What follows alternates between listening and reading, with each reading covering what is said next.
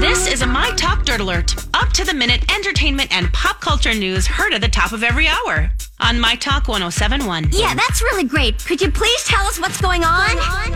Mariah Carey has certified herself as the Queen of Christmas with a holiday figurine. She has teamed up with Funko to roll out what's called the Diamond Glitter Figurine. Her figurine she'll be wearing the All I Want for Christmas video outfit that she wears in there.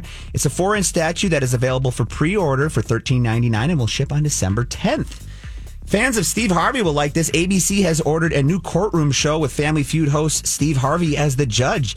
In the courtroom comedy series, Judge Steve Harvey will serve as the judge. Now, the cases will be real, but Steve will judge them as each real-life situations, and he'll come up with his own verdict based on his life experiences. It'll be out sometime next year.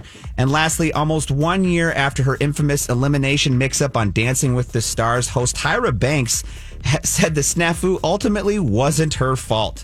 She recently said that I was blamed for it, and it wasn't me, and I think it's very important to say that.